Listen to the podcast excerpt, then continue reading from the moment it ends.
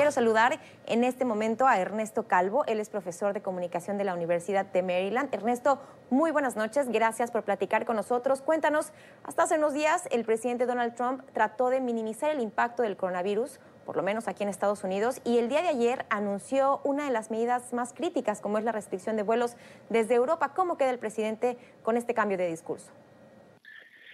Creo que hay dos formas de leerlo. Eh, Trump ha cambiado a menudo de idea, de posición, ha dicho algo y lo ha negado eh, pocos minutos después, y eso no parece haber afectado en la opinión pública eh, su posición, no parece que lo haya afectado electoralmente ni políticamente. Así que creo que el hecho de que haya cambiado y tomado un tono más dramático no es realmente lo que lo va a afectar. Nada lo va a afectar tanto en los próximos meses como lo que está sucediendo con la economía eh, y por supuesto eh, lo que sea el resultado final de esta pandemia.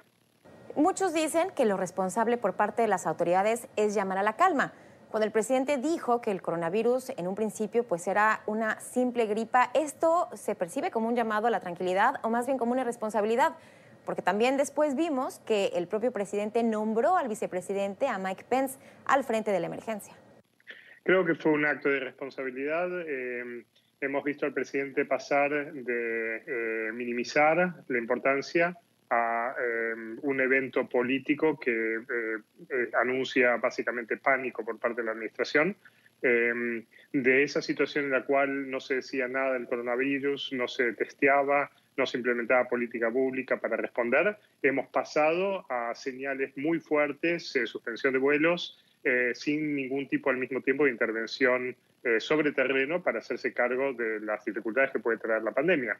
Con lo cual creo que estamos viendo exactamente lo mismo que hemos visto a lo largo de tres años, que es un presidente que está dispuesto a hablarle a su público, eh, a su base, eh, antes que dar respuestas de política pública que sean importantes.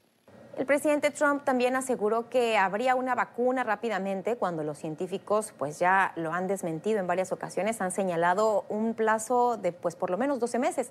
¿Cómo impacta esta, esto en la confianza de la población frente a las autoridades?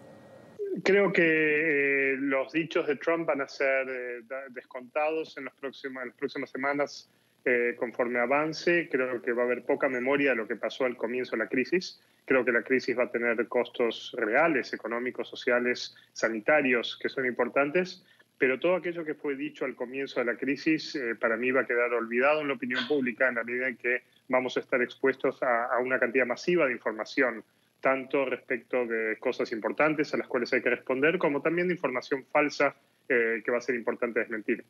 Y el hecho de que el presidente Trump y el vicepresidente Pence utilicen eh, términos como virus extranjero, virus de Wuhan, eh, no fomenta un sentimiento de xenofobia en contra de la población asiática. Finalmente, pues es un virus que ya se ha eh, esparcido por todo el mundo, es un virus global. Sí, creo que está muy asentado en la cultura política norteamericana la idea de Rame Emanuel que ninguna crisis debe dejar que se desperdicie políticamente.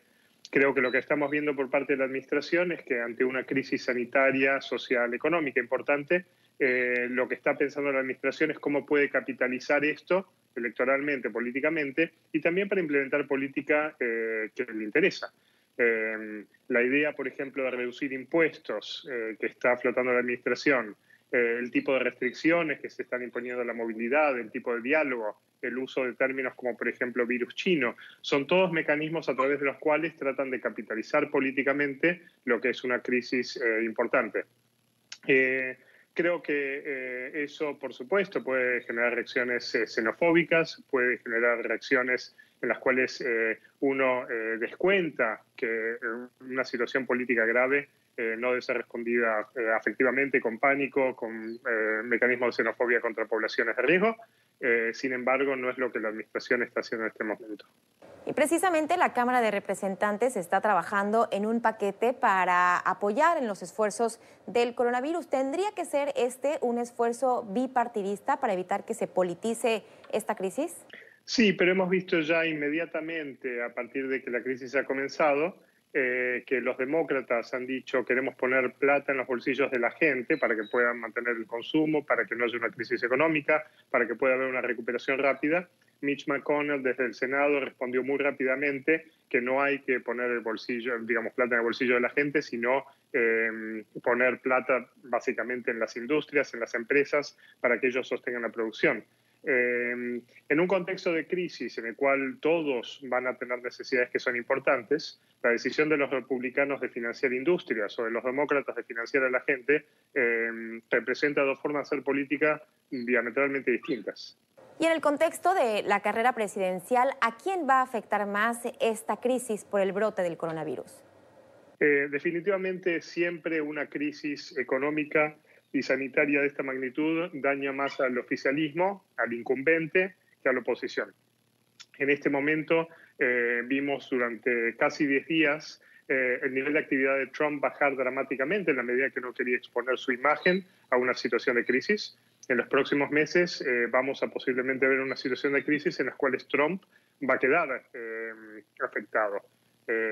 El último año de una presidencia, el rendimiento económico tiene un efecto enorme entre los votantes una crisis sanitaria y una crisis económica justo en un año electoral es muy costoso siempre para el oficialismo.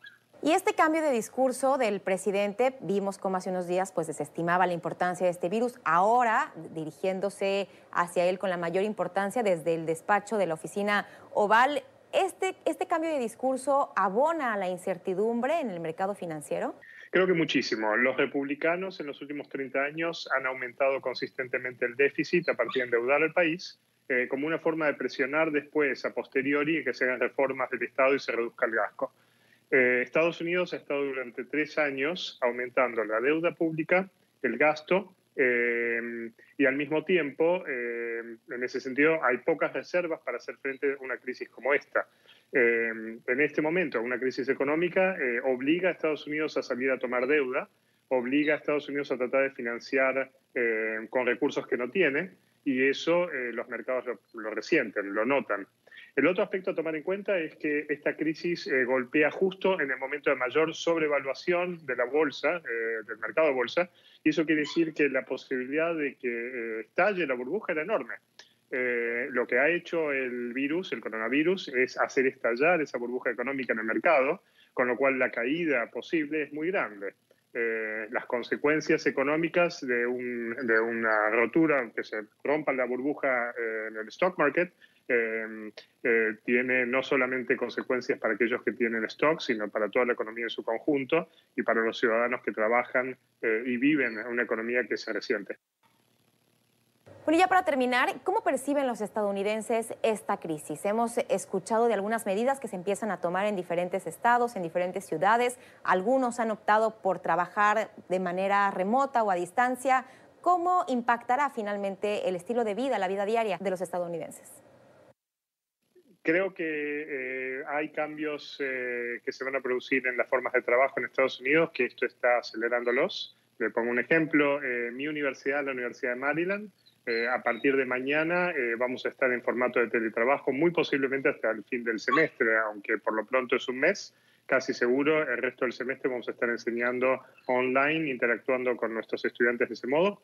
Gran parte de la economía, yo creo que en estos dos meses va a estar migrando a estas formas de teletrabajo. Eso va a tener consecuencias a posteriori. Hay otra cosa también importante para tomar en cuenta. Estados Unidos ha pasado por crisis como la del SARS, eh, el avian flu, y este tipo de eventos han, si uno quiere decir, inmunizado a la población a situaciones de pánico. Eso quiere decir que vemos mucho escepticismo respecto de cuál es el costo real que puede tener eh, esta crisis sanitaria y por eso vemos respuestas que oscilan, por un lado, desde la complacencia hasta el pánico.